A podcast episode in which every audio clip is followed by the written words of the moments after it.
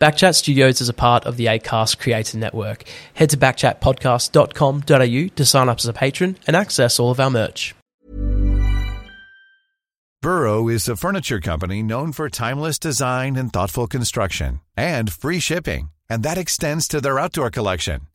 Their outdoor furniture is built to withstand the elements, featuring rust-proof stainless steel hardware, weather-ready teak, and quick-dry foam cushions.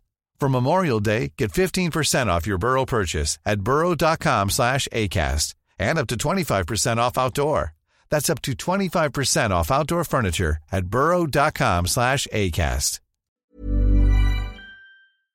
You cannot stop him. You can only hope to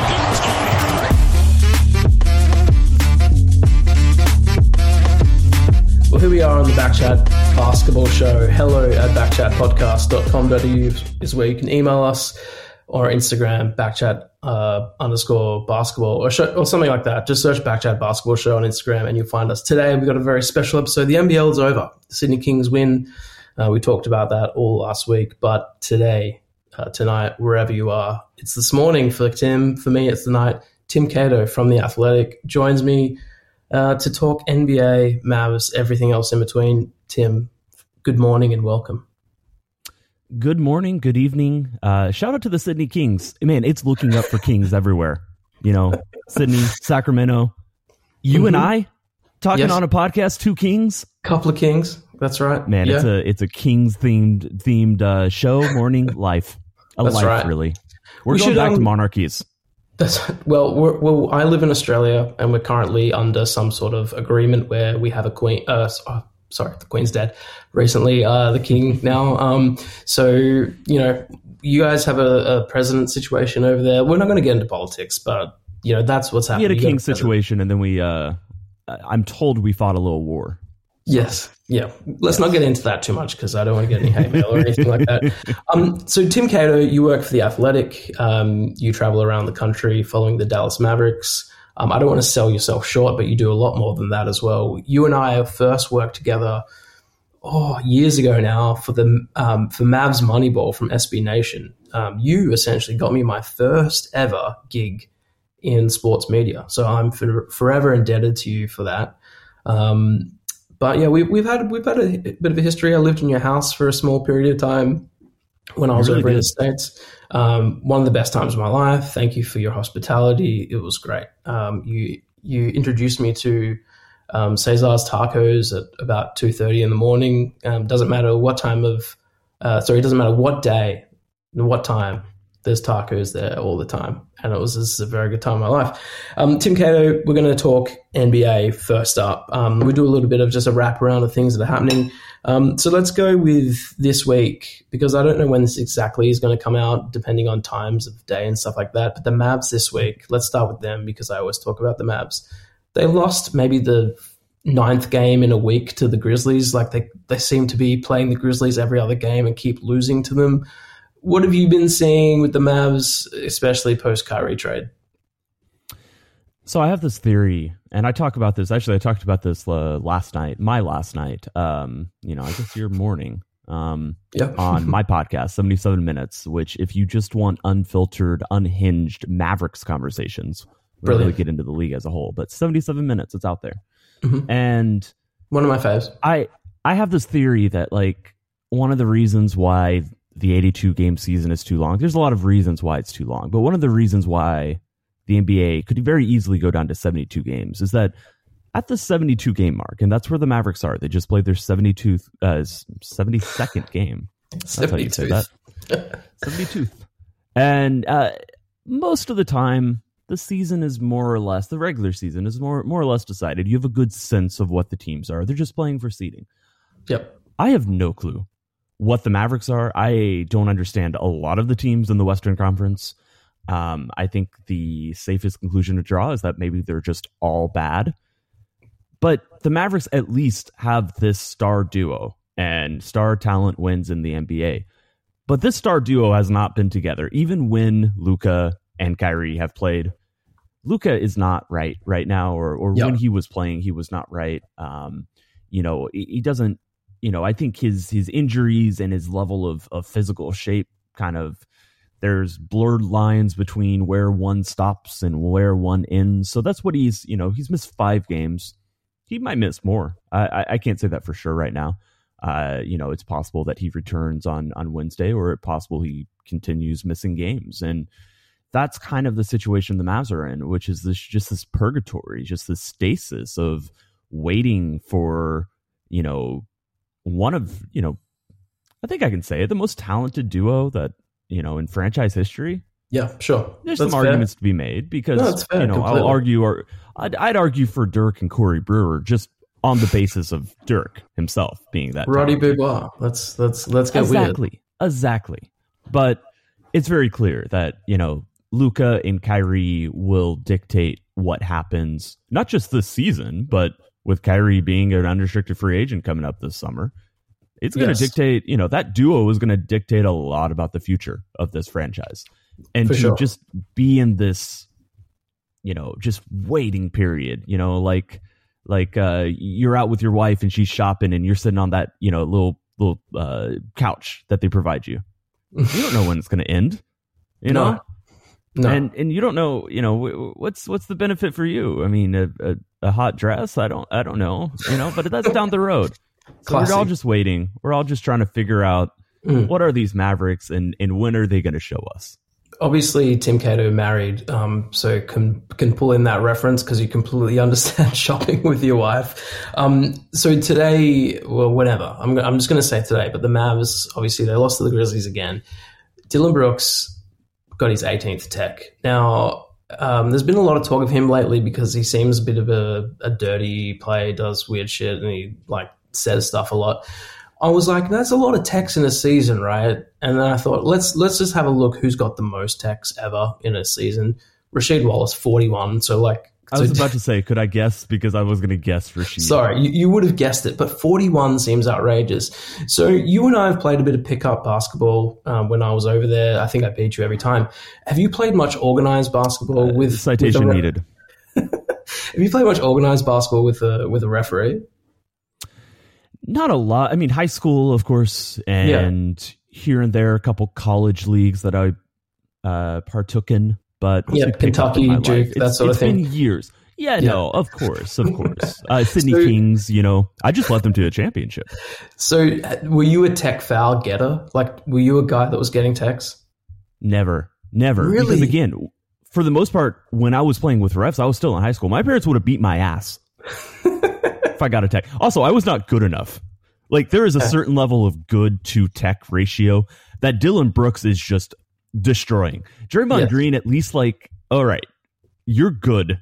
Luka, you're good. Dillon Brooks, you're not that good to be getting eight to be leading the league in techs. Yeah. I think um in so I played Monday nights at Warwick Leisure Centre. You wouldn't know what that is. I reckon I probably got one tech every three games because the problem for me was that I wasn't good enough. So I used to get really chirpy and I'd clap back at referees. I would say stuff. I never did anything dirty, but I definitely received a few texts. I just thought you'd have a bit of quiet, like white line fever about you that you might get a little heated. You know, this is actually really taking me back. And I think texts, I so I went to private Christian school, um, and those refs were actually pretty quick with their tech whistle. I, I do think I got one or two here and there. Mhm. Uh, and I just remember thinking, what did I do after every one? My move, and this Yeah. one never got me any texts. I got a couple of texts where it's just like I was, you know, two players fouled each other. I was one of them, and the ref was like, double text, double tease. Y'all don't Yes. do that. Yeah. My move was whenever the ref made a call against the other team, I was like, good job, ref. Good job. Good call. Yeah. Great call. And I would just hype Yeah. them up every time they were benefiting us. And, you know, there's a little bit of, uh, of, of something in there, you know, like obviously there's some sarcasm, especially if we felt the calls weren't going our way. Yes, like great. just effusive uh, praise anytime that they actually, you know, did make a call for us, a little sarcastic clap. Yeah. But, uh, I usually kept that stuff pretty mellow. That's So- good. I, I think for me, texts usually came from me talking to my team. So I used to do this. I'll do a thing where like I'd, I'd speak my mind about the referee's calls or the way the other players are going, but I'd say it to my team. And so it's like I'm not talking to anyone. I'm literally just I'm talking to my team. Like you can't tech me for expressing my feelings towards my own team. Yeah, that was my dropping. That was my go-to. Mind your Yes. business. Stop listening to my conversations. Hey Tim, the first thing that I usually ask every single guest um, on the Backchat Basketball Show, it's a thing that we do on the Backchat Podcast, which is um, another show that I'm a part of, is that we ask our guests their greatest sporting achievement um, in their life. Now, because you are a basketball reporter, and I know you play like basketball every now and then, pick up whatever, you can't use basketball. That's only the fair thing. So you can give your greatest sporting achievement, but it can't be in your field of choice. So um, I'm going to keep padding for you. I I'm, I don't know. You've probably never played cricket before. I don't know for some I've not. reason. No, it's a it's a it's a medium to good game at best. Um, but I I performed very well as I guess you would say the equivalent of a pitcher um, in baseball. Um, I got five people out and only took a certain amount of runs. That's my greatest sporting achievement. It was an under 12s and it was in a grand final. Do you have anything you can share in terms of greatest sporting achievement? Anything you hang your hat on as like, you know, Tim Cato didn't make it in such and such, but he did do this one thing. greatest, and I, I can tell you're using a bit of a, you know, uh, you know, it's greatest, it's greatest. But Well, it's my I'm gonna, greatest. I'm gonna, I'm gonna toss out three that come to mind, and I'll let you decide which one is best. okay, good.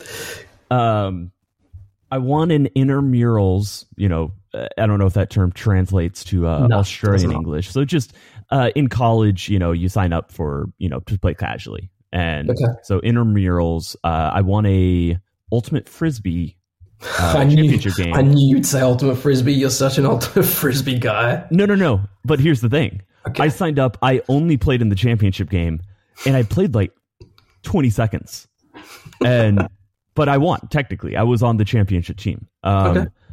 I also played uh, my senior year of high school. Um, I played baseball with high school team. I wasn't good at that either. Um, I'm trying to think. I don't think I ever got a hit in a real game. I got some in scrimmages. One time I got subbed into right field. I don't really know why the coach did this. Again, I was not good. And I went, you know, the, what would have been the game winning out, you know, like we were up, it would have ended the game. Yep. It got hit my direction, like with a little bit of pace. And I had to sprint for it. And I thought I was so certain that I just made a like a highlight catch. And then I look and the ball's behind me, and I think we were up like four runs, and I think the team came back and beat us in that in that inning. And so it's kind of great in a in a you know um, Man, they put you I out there actually, in a, in a I- championship game. I have no clue how that's great whatsoever. Uh, it was not a championship game in, in, in our in our defense, at least on that one. Right. Um, it's great in your own right. You can you can hold on your hat onto whatever you want. That's the beauty Exactly. of this. There's, there's no judge. There's no jury. It doesn't matter. and then and then what might actually be the greatest is uh, last night, Dan. Last night, in fact. Okay, that's great. Let's go. This morning for me. I Yep. hit I hit a very good pool shot, a very good one. billiards. Uh, billiards, you you might say. The table's a little smaller, Right. and you know I nicked it, uh, put it off the wall, brought it back into the the opposite corner, and then I finished off. Um, you know the I one ball left on the table in the eight, put those away pretty easily, you know, easy peasy. And I was playing against one of the toughest competitors I've ever played in against in my life. It was me. I was playing by myself. That sounds lonely, but it might it might be that one. Um, Okay. Out of those three sports, by far, I'm actually pretty good at pool, at billiards. I, you I. I would say um, for me the most impressive thing is probably the billiards. You, I could just imagine you in a in a bar at one a.m. playing billiards or playing pool against yourself, probably nine beers deep. Um, at and- one a.m. uh, Hard rule: you can only play against yourself like about seven p.m. It becomes unacceptable. But you go for happy hour and you just you know relaxing after work. You want to do something. You know, I'm on the computer a lot of the day. Yes, I want to do something where I'm moving around using my hands, like you know, uh, work on my shooting technique. Pool pool is a very active sport. I can understand why you think that. Um, one one thing that uh, I learned about America when I lived there was happy hour is not actually an hour. In in here in Australia, happy hour is from five till six p.m. because it's one hour. In in America, happy hour is like from two p.m. till seven p.m. is happy hour. It's an idea. it's very good. It's a much better way of doing things. Um, so you know the, the cheap drinks are always very beneficial at that time of the afternoon. What I like to say is any hour can be happy if you uh, just make it so. Very good. I love that a lot. Yeah. Um, all right, let's talk a little bit more actual basketball. Um, what's your so? How many games do you reckon uh, has Kyrie played at, in, at the Mavs now? Is, are we in like 11, 12 sort of I areas? should know the stat off the top of my No, head. that- that's fine, I but believe it's- it's, I believe it's twelve. It's around that, right? So it's a, it's, It's a good around enough it's a good enough time where people can like make their mind up of like probably not whether it's worked, but like if things are happening. So based on the last month and, and how many games he's played, what do you think the chances are of the Mavs retaining Kyrie? And is it is it working? Like has it worked is not a you can't answer that yet, but is it working? Where do you sit on that? It is working. Yeah. Look, I- in I will say when they made the trade, my concerns, the questions that came along with it, they were not whether Kyrie Irving, when he's on the basketball court, is going to be very good, and he has been, you know, just Excellent. phenomenal for the team. Yeah. Yeah.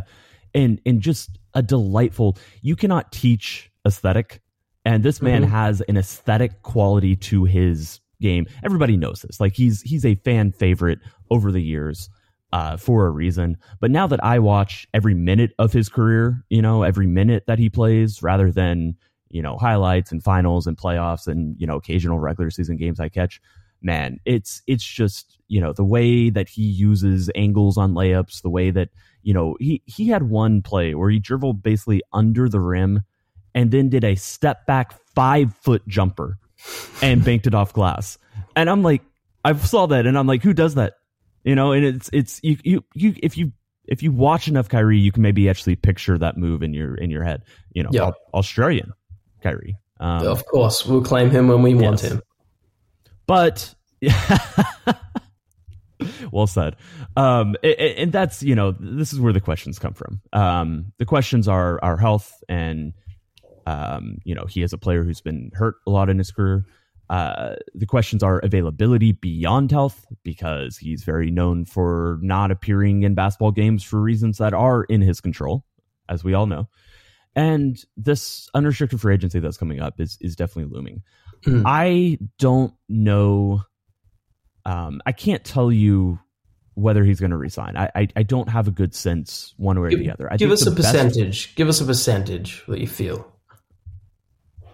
Let me let me let me provide the context, and I'll see if a percentage. You're a comes out of my coward. You- You're a coward. You can't. Come on, man. Put your balls on the line. Let's do So it. so here's the thing. I think Kyrie might need the Mavs, and the Mavs might need Kyrie more than either side want each other. Yes. And the Mavericks will say, "Oh yeah, we want we wanted Kyrie, we wanted Kyrie," and I believe they believe that. But obviously, if there was another star available without the same baggage, without the same question marks, they would have preferred that. Um, Kyrie, I don't think he has. You know, it, it seems like he he likes. Um, you know, he thinks Luka's very good. He likes Jason Kidd. He has a standing relationship with their general manager, Nico Harrison. I don't know if there's anything tying him to Dallas except for the fact that Dallas might be the only team that offers him max money. that money. hmm But here's the thing. All it needs to be is a business relationship. You know, if if those two if both sides need each other, then it continues. And we'll see what happens after that. That is, you know, even more questions come up if you sign him for 4 years at max money and you know there's all of the questions about uh you know just whether he is going to be on the court but i do think i'll say i'll say 55% pushing 60% he stays in dallas Right. which does and leave a decent That's forty you know decent chunk for him to to not be here next season Of and course. that would be a disaster for the mavericks but i'm Yes. leaning towards him staying Compared to where you were at when he first signed, like what percentage were you at that he would be a Dallas Maverick in 2020? I don't even know what year we are. 20 uh, the, uh, this next season. Right. I think when they made the trade, I would have said like 90 or 95. I couldn't have Really? imagined that they would have made the trade without. And this is Yeah. just, you know, this was my assessment of the situation. I couldn't believe that they would have made the trade if they weren't very confident. Mm. And over the past few weeks, that confidence has fallen a little bit. And I think it's it's pushing back up. Yeah. Is it wins is it wins losses at the moment? Is that all it comes down to? Do you think like if they come on a good run at the end and you're like, yep, he's he's confident I actually don't think so. team's ability? I, I don't I don't think I'll say I'll say this. I'm not sure there's anything the Mavericks could have done, could do this season on the court that would impact Kyrie's decision to stay. Right. Um, what they're doing right now is certainly if if there is anything that could impact his ability to stay or his decision to stay, then um, what they're doing right now can't be helping. But yes. he does not seem a guy who is going to be swayed by you know a small stretch where Luka's mostly injured or absent, or mm. you know just by the playoffs. He he seems like a man who has a bigger perspective about the decisions he makes in his life, uh, for better or worse. Yes. Okay. Well, let's um, we're, we're going to talk one one or two more things about the Dallas Mavericks before we move on to Tim Cato, the man, the myth, the legend. Um, uh, what was the question I really wanted to ask you about? Oh, yes, Josh Green. Let's talk Josh Green. I'm Australian. You're pseudo Australian. I feel like eventually we're going to live together in like a big condo, like apartment complex or something here in Australia with Josh Green. So, what have you compared to Josh Green that you saw when they when he first joined the Mavs? You were covering the team closely then to the Josh Green that you see now. Um, it's night and day, right? It's it's crazy how this guy yes. has just come out and been all of a sudden not just a guy that like oh chuck him on at the end because because we need someone to fill time. Like where you're like we need him. It's it's incredible uh, I I have been very impressed with the development I've seen from Josh Green from his rookie year to now. I, I and I think here's the way I would describe it. Um, when I really look at young players and their draft profiles, to use kind of a scouting term that that teams love to throw around, I think that there's a lot of outcomes, a lot of good outcomes. I saw for Josh Green when he was drafted, when he was a, a rookie, and what he's done hasn't has been outside of this positive lane or positive journey he could have gone down. All Josh Green needed to do to become a good NBA player was hit corner threes and, you know, occasionally uh, do a little bit inside the arc and play great defense. And this man is turning into a driving scorer more nights than not over the past couple months. And one thing one thing that really translate from translates from college or is a warning sign from college to the NBA is if you don't finish well at the rim. Right. And Josh Green at Arizona did not finish well whatsoever around the basket, which you can imagine why it's a warning sign. If he's that athletic and he's playing against less athletic players, like it's it's kind of a lack of shooting touch. Hmm. This man in 3 years has developed shooting touch. That is not a thing that is expected or common to happen with NBA prospects. I don't know what it is, but he's shooting like 55% on floaters. That is very good. That is very high. Uh, you know, like 75% at the rim. Uh, those those are incredible numbers. They make sense given his athleticism, mm. but it's not something that as a rookie I would have expected for him. And it does really lead me to think that this is going to become a, a really solid 15 point scorer in the NBA, if you know, possibly more. Yeah, that's right. Can just for a little bit, I don't know if you're super familiar with this song, but just uh, an ode to Josh Green and a little sort of break for us. We're just going to jam this out for a second.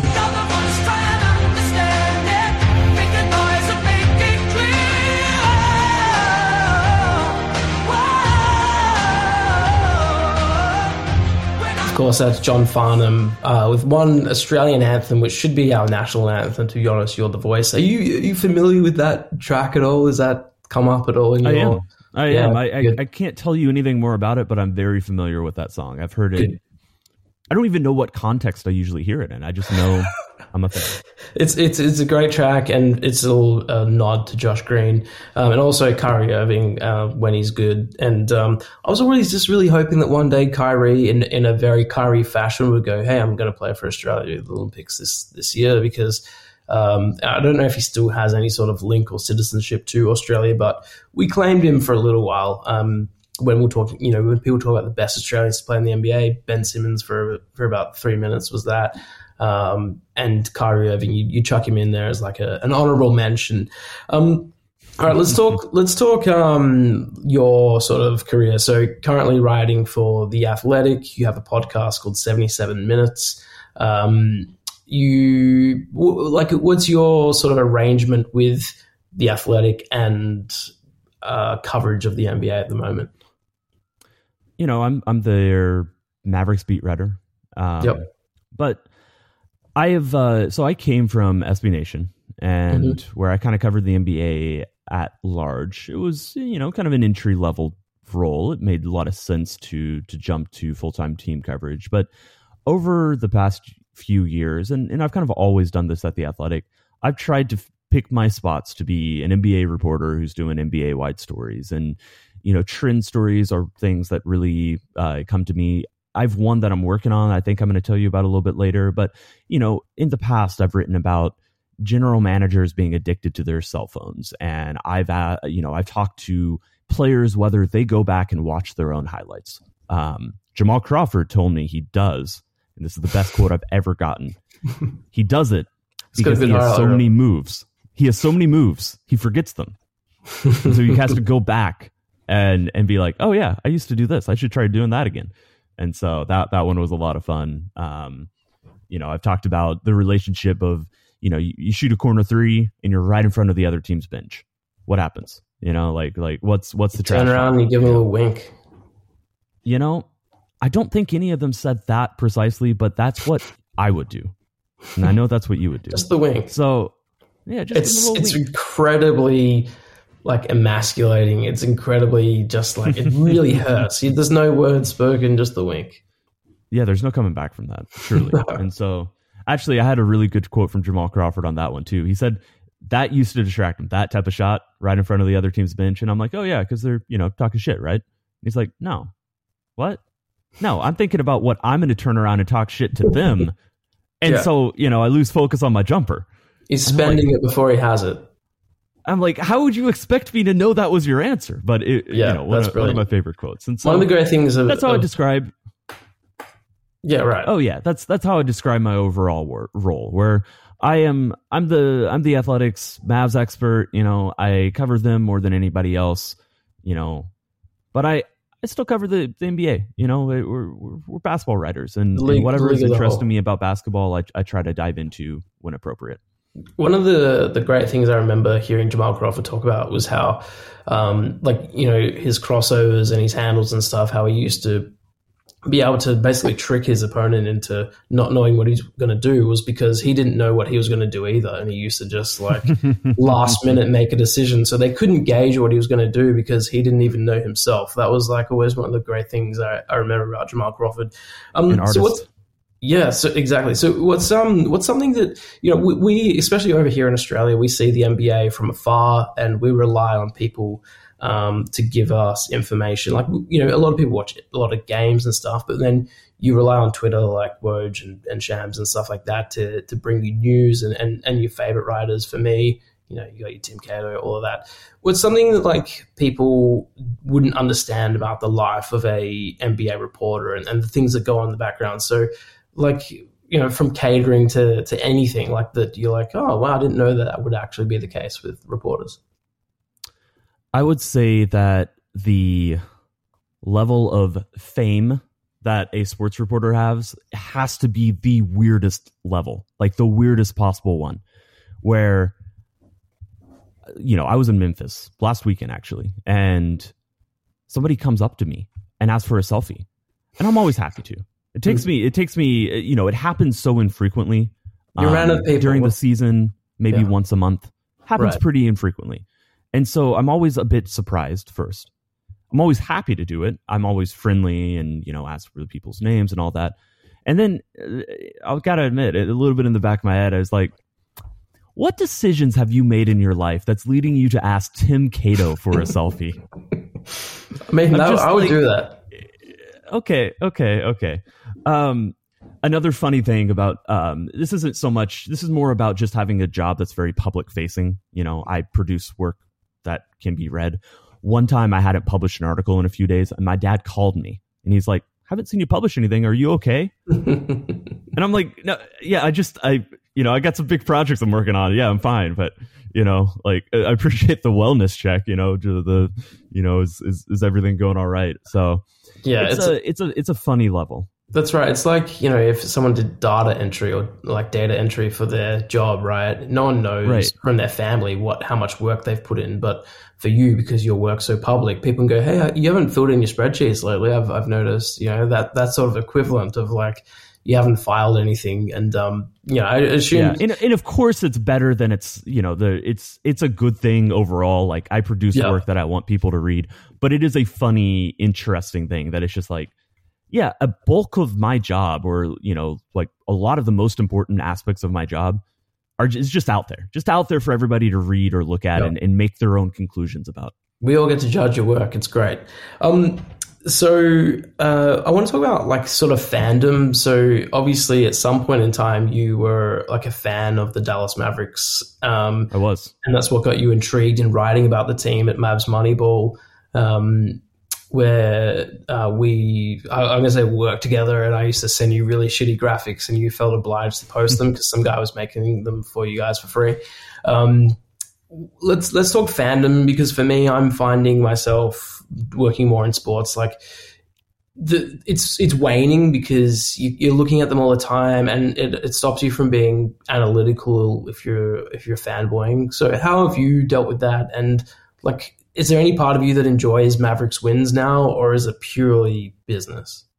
And that's for any yeah team. i've i so the way i describe it is that so I, so i did grow up a mavericks fan and throughout my time working you know with you at mavs moneyball being a semi-professional and then even at for a little bit a, a full-time professional uh, writer I, I still had a level of fandom.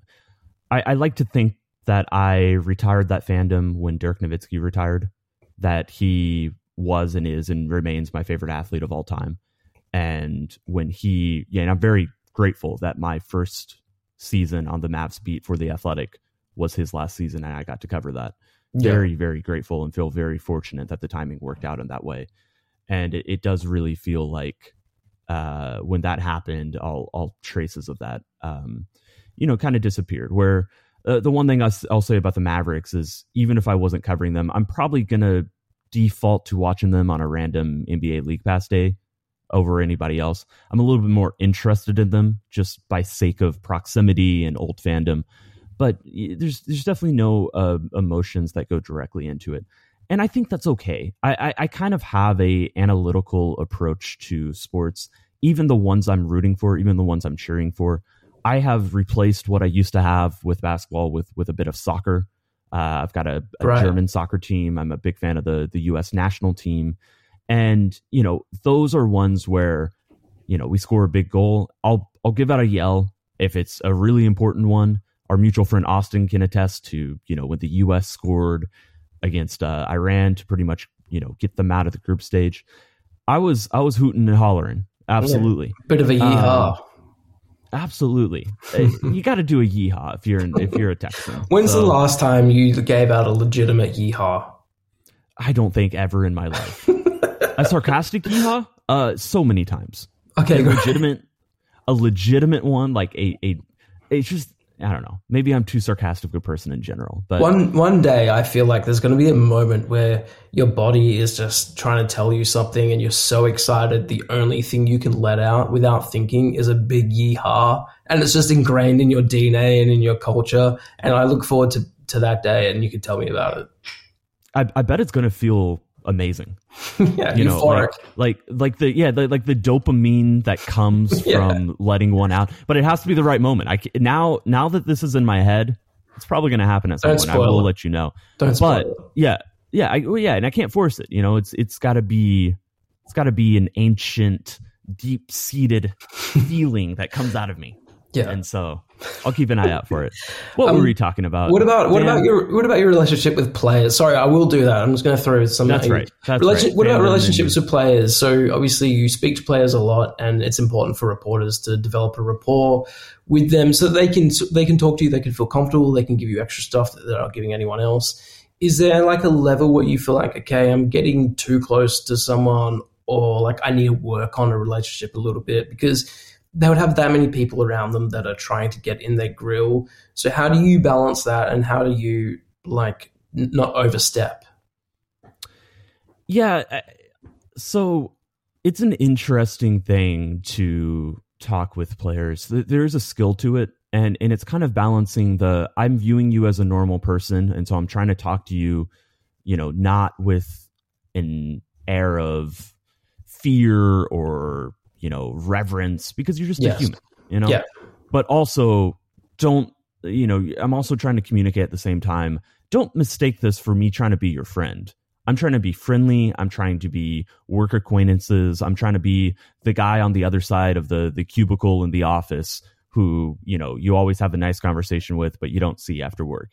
Um, you know, and I, I think that is it, it is a tricky line to walk. It's one I, did, I had no clue how to do for for years. Um, you know, it's it's something I've gotten a bit a, a bit better at, and um, you can also see that there are some reporters who just are just instantly, just naturally, very instinctually, even very good at that.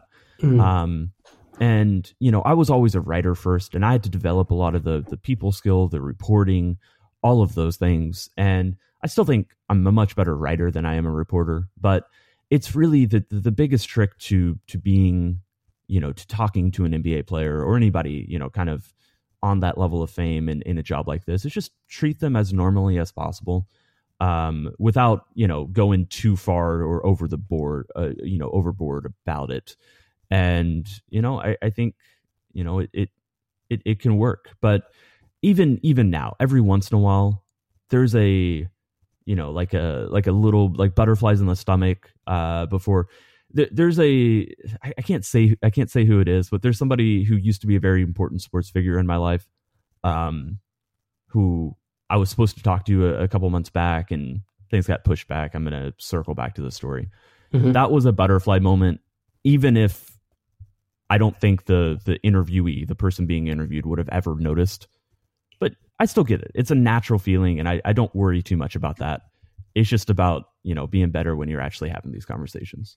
You must notice it. Like I feel like I've I've always been pretty good. Um, I've always you know when I've done journalism stuff in sports, I feel like I've always been pretty good at distancing myself to feel like even these people that I that I have some sort of reverence for, that I feel you know like wow these are like a really cool people to to do to treat them like that. But I've also experienced watching others like completely butcher it and and pretend like they they want to be pals and and they they try to butter them up. And it's it's awkward to watch um, someone you must have come across that a little bit. I'm not saying you need to name names but like it is you, when you see that you're like oh man i really don't want to be that. Um, because man like the amount of people these players and, and, athletes would have around them that are constantly trying to think that they're friends with it would be exhausting for them. So the last thing they want is like and tim cato keeps asking me out for a beer and i don't know how to say uh, say no. Um, uh, let's talk about like r- traveling. So you do a fair bit of that. Um,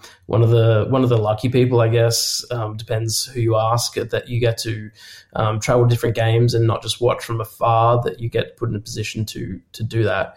Um, what's some what's some of what's that like? What's what's moving around and and having to be told last minute you're going to Memphis or you're going to Utah and things like that. Fortunately for me, it's it's mostly not last minute. Uh, the playoffs can be. I will say that. So the Mavericks, of course, went to the conference finals last year, and that I've never traveled like that before. Uh, the mm-hmm. one story I always tell about it is that the Mavericks win infamously Game Seven. You know, they they come back in that series. They make uh, Devin Booker and Chris Paul look like fools, and I it was in Phoenix. I'm in Phoenix. The Mavs begin their next series against the Warriors two or three days later. I probably should have thought far enough ahead that I had travel ready to go and was packed and ready to go straight to Golden State because they're going to play on the road uh, in, in San Francisco. Mm-hmm. But but I, I, I wasn't I didn't prepare for that, and so the morning after Game Seven, I get on my my flight back to Dallas and I sit down in my seat and my phone buzzes and it says in 24 hours, your flight will depart. Time to check in. and it's my flight from Dallas to Golden State. Right. And so I'm I'm home for, you know, like 18 hours, sleep half of that, uh, right back on the road. That is really difficult. Fortunately, the regular season, the athletic is is pretty good about um, you know, we we pick and choose our spots and you know, fortunately I I, you know, definitely gravitate towards the cities I like.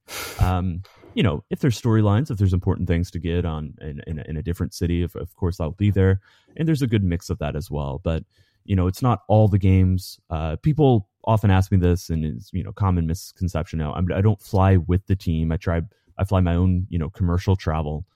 Uh, it's better that way, really. Um, not just for the journalistic ethics of like, yeah, you know, if I was on the team plane, I couldn't report on pocket. anything I saw or Yeah. heard. Um, you know, but also, you know, I'm writing and I'm working after games. They're often flying, and so it's it's better for me to kind of spend over and and have that uh, autonomy to write what I need to write and then travel when I need to travel. And so that's really, you know, it's there, there's there's good and there's pros and cons, good and bad things. But the reason I started traveling is is I didn't really travel. My family didn't really travel when I was a kid. And I wanted to get around to all the major American cities, and now I really have, and and I can go to almost any one of them and say I like that spot, I Yeah. like this spot. This is what their downtown's like. This is a nice area, and so that has been absolutely a very cool thing about, uh, you know, the since I've came to the Athletic about just being able to pop around to NBA cities, man.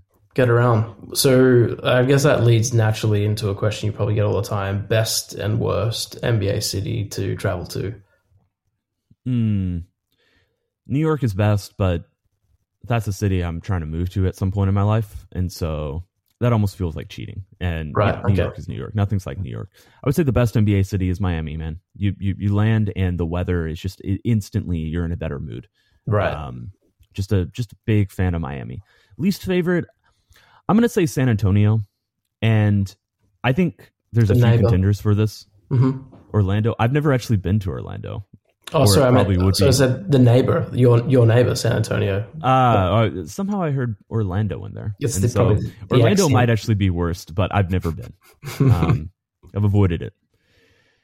San All right. Antonio, I spent a summer living in um, for an internship in college, and it's it's not just not a great city, and it's not just that their arena isn't near anything, and so you can't really stay near it. You got to take Ubers everywhere. Um, as long as I can stay in a downtown and walk around, and there's a little bit, you know, a, a few restaurants, a few interesting things. I- I'm I'm okay with pretty much every downtown, but San Antonio doesn't even have that. And I've also spent some time there, um, and I'm I'm good. I'm Okay. good. no more. That's fair. Um, a couple more questions for you. One, um, I'm going to jump to a question that I asked. So I said to my son when I was sort of prepping a couple of things to this, who's four. Um, I said I'm going to talk to Tim. He doesn't know who you are, but I said Tim. I'm going to talk He about. bas- I'll, I'll, you know, when- I think you may have spoken on Facetime one time. I said to him, "We're going to talk about basketball. If you could ask Tim any question about basketball, what would it be?" And this is the question. Okay, so hopefully you've got a good answer. Um, why are there shoes called sneakers? Ooh, that is a really fascinating question. And So now the pressure is on me to not let your son down. please don't let him down. So I, I, I watch basketball a lot, and usually it's in the morning when he's eating breakfast. So I put my laptop on the kitchen counter, and you know he'll be eating breakfast, and um, I'm watching it on one end of the counter, but he's sitting on the other, so he can't really see it. But occasionally he comes over and watches it, but he hears like the squeaking of the shoes on the court constantly, and he's like, "What's that sound?" I'm like, "That's their sneakers," and then he thinks like. That they're all trying to steal things from one another. That they're that they're sneaking about. So that was the question that he had for you. So look, if you don't have an So answer, I would have probably, I probably would have come up with some BS answer and Mhm. just would have riffed for a little bit. But I can't let your son down. please don't. I can't do it. So I just googled it. Okay. the word was already the word sneakers was already in use at least as early as 1887 when the Boston Journal made reference to sneakers as the name boys give to tennis shoes. The name sneakers originally referred to how quiet the rubber soles were on the ground in contrast to the noisy standard hard leather sole dress shoes. Right. So, he's not far off then, sneaking about. yeah, in another context like obviously it's funny because we associate sneakers with sound. Yeah. you know, squeaking. specifically the squeak uh, yeah the squeak of a but i guess in another context they are quite quiet. It's just that most people in their daily lives wear rubber sole shoes now, right? Okay. All right, Louis, there you go. That's your answer. Um, I'm going to ask you one more serious question, and then we're going to talk about what you're working on at the moment, and you're going to give us a little intel um, on the life of Tim Cato. I'm also going to, and then last thing to do before we finish up, I'm going to test you on some Australian stuff so that you can take that to Josh next time you speak to him and sort of flex Perfect. flex that you have some sort of um, you know connection with him. Um, let's talk about media narrative. That's been a uh, you know in the discussions a lot in with the MVP chatter at the moment around like certain people getting more MVP props than others. But I want to talk about um, I want to bring it back to Josh Green because I saw a tweet and someone messaged me about it as well about all the the love that Austin Reaves is getting right now and then when you comp- and the amount of money that he's going to make and the the impact he's having on a team, and then you compare that to Josh Green, who is better on all accounts, but is not a name that the NBA is pushing, um, and that sort of narrative that the that the media has a pl- um, sort of a part to play in. Like, do you think it's real? Is it like where oh, do you stand on it? Uh, it's it's you know, the media does not have a uh, secret uh, group email chain or uh, or a dungeon layer where we determine this narrative. This is what we're talking about this week. But I think I think uh, on a very base level, level, humans are impacted by their peers. That narratives form. You know, even in your you know Friday beers with the boys, you know, group like narratives form in the smallest ways. I think that media members are definitely affected by uh, the you know the the broad narratives or, or thinkings of of the public but i think maybe even more uh, interestingly, and, and this is the one that we as media members always have to be careful ex- to examine, is I think we're affected by our peers and that there can be a level of groupthink. Mm. And it's hard to break out of it. It's a very human, human condition. Um, it's it's very human psychology for these things to happen. But absolutely, there's no question that these things um, you know, that the media affects how we talk about the sport. And, you know, I guess broadly, the, you know, the media affects how we talk about all sorts of things. And so all, all I can do, you know, like, you know, I'm gonna I'm gonna wrap up this answer because like we could either spend a whole podcast on this or or probably not because it's not, you know, we, neither of us are, are exact ex- experts. But all I try to do as a as a one media member is I just really constantly try to reassess and re-examine my biases and, and make sure that I'm not just thinking something because, oh, well, Zach Lowe said it, or you know, oh, well, this person said it, and you know, it doesn't mean you know I'm not susceptible at times to to still falling into that trap, but you know, I think I think if everybody approached it, you know, with a level of academic rigor, you know, I I think we would all be in a better place and for the most part, most of the people I like, most of the people who I call friends in the media world, try to do that. Hmm. Very good. All right, let's let's throw some slang at you. Um, and this is like the most cliche thing ever to give an American Australian slang and see if they know what it is. But who cares? It's my podcast. I can do whatever I want. I'm excited to do it. Okay, um, I'm going to give you three words, and you tell me what you think they are, and then later on you could just drop it in comments. Like if you interview Josh, or it's in you're in a presser, you could just drop it in and see if he, he like peaks his ear a little bit. Um, first thing, you it may be a thing that's even over with you guys. Sanger, Sanger, Sanger, yeah, Sanger. Hmm, I have not. Well, I, I got to guess though, right? Go for it. Yeah, go for it. Um, fast sports car. it's a sandwich. It's a sandwich. That I like that. Sanger. Like it's like, hey, do you want a, a sanger for lunch? Sanger. Okay. okay. There you go. You could drop that in. Um, what about dead horse, which is very relevant considering the Mavericks is a horse. Um, we're not going to talk about the Houston Rockets tweet of 2014 or whatever, oh whatever it was. A, that's a throwback. That's right. Is um, it uh? But dead horse different. Is it similar or different than the euphemism beating a dead horse? Complete, com- completely different. Completely. Different. Okay, different. I'm gonna guess fast sports car. a dead so dead horse is another name for tomato sauce, which you guys call ketchup. So it's just oh, like dead huh. ho- dead horse rhymes with tomato sauce. And so people are like, hey, can you pass me the dead horse? And it's just the well, ketchup sucks, and we should be eating it, so it it works. You know. All right, last one. Pash. fast sports car. Pash is a name for like a an intimate kiss. Like you, Oh, Tim. I've heard you pashed Jenny, and then you're like, I Oh. didn't pash her. She. That's that's just another one. That's a, that's like a real. I will say this. That's like a real '90s Australian reference, by the way. Yeah, yeah. I, you know, I think the UK version of this, uh, maybe a UK person would be like, "No, this means something totally." But snogging, you know, It's the same or, thing. or yep, yep I've heard 100%. macking. Macking. I like yep. pash way better than those two. Mm, Like far, far better.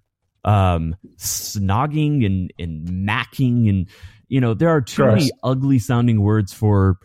eh, I'll admit it, a kind of kind of sloppy act, but Mm-hmm. uh, let's let's put something nice with it. Let's let's give it a nice title, and then yeah, you know pash. we'll all be kissing. Last be time, passion. last time, one of the last times I saw you in Dallas was um, uh, you were on a staircase in a world of pain because you were having um, girl problems, and I think we're all trying to. Which which one? I don't, I don't remember. You were you'd had some beers and you were feeling really down about life. Um, Oh boy, I remember this incident. Yes, I was yeah, was. and we had to really get around you and say like, mate, it's okay. Like you're gonna be fine, and you you were just in a world of pain. Um, but I hope since then you've managed to to have a pash or two and and feel you know sort that area of your life your your life out. But that was a real funny Tim Cato moment for me. Um, Tim, let's not talk about your love life anymore. I just it's so funny. I've got this. Well, like, you know, I have all these wives that are taking me out to the uh to, to go shopping, and I have to sit on all of these couches. sit on a So bench and just, wait. just like the Luka Kyrie uh, dynamic. So no, Tim Tim Tim Cato's love life is it's passion is allowed. Pa- passion, like passion. Yeah. Oh boy. Anyway, Passionate yeah, Pash, yeah. Okay, so That, tell, that was a that was an amusing moment in my life. yeah, that's Um, very good. Amusing for me too. what you, what you got for me to, to close this out? Tell me about what you're working on right now. So obviously you got 77 minutes, a great podcast which focuses on uh, Mavs. How how frequent is that? Is that a weekly thing?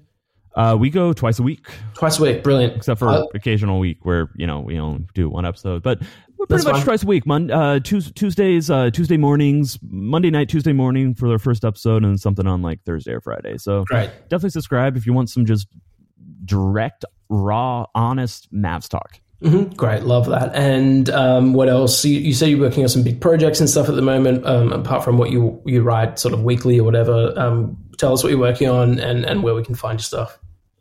Yeah, I've always got a, a story or two that I'm dropping each week, just kind of checking in on the Mavs, where where they're at, some new thoughts that I might be having about them.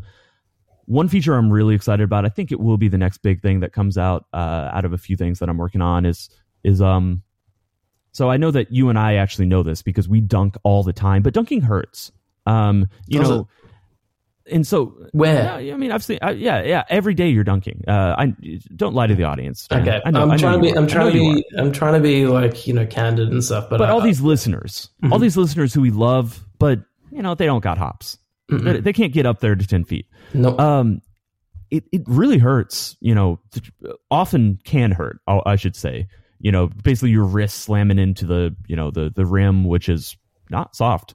And so I'm doing a story about that, and really it's about how the relationship of of of uh, of a, pl- a player's relationship to dunking, how it changes over their careers. When you know you can imagine youngsters, it's the coolest thing ever. Halfway through your career is like, well, I'll do it, but I'm not going to do it in instances where I could hurt myself. And then, you know, it's been really interesting. Right now, I'm talking or in, the process of talking to some, you know, near retirement or, or recently retired vets, and I think their perspective is really interesting on it. So that's a story that's going to be out in a couple weeks. That's I'm cool. really excited for it. I've really enjoyed doing it. Um, and uh, I've got one killer quote from Anthony Edwards that uh, I shouldn't spoil, but it's no, a good one. don't spoil it. You can imagine Anthony Edwards oh man, very good for the subject. man, he would slam it. Like I can imagine. Like that's I. You see the slow motion replays and like the the area below the hand. It's like it's metal. You're slamming your hand into metal. You know, it's it's not Yeah, like it's a.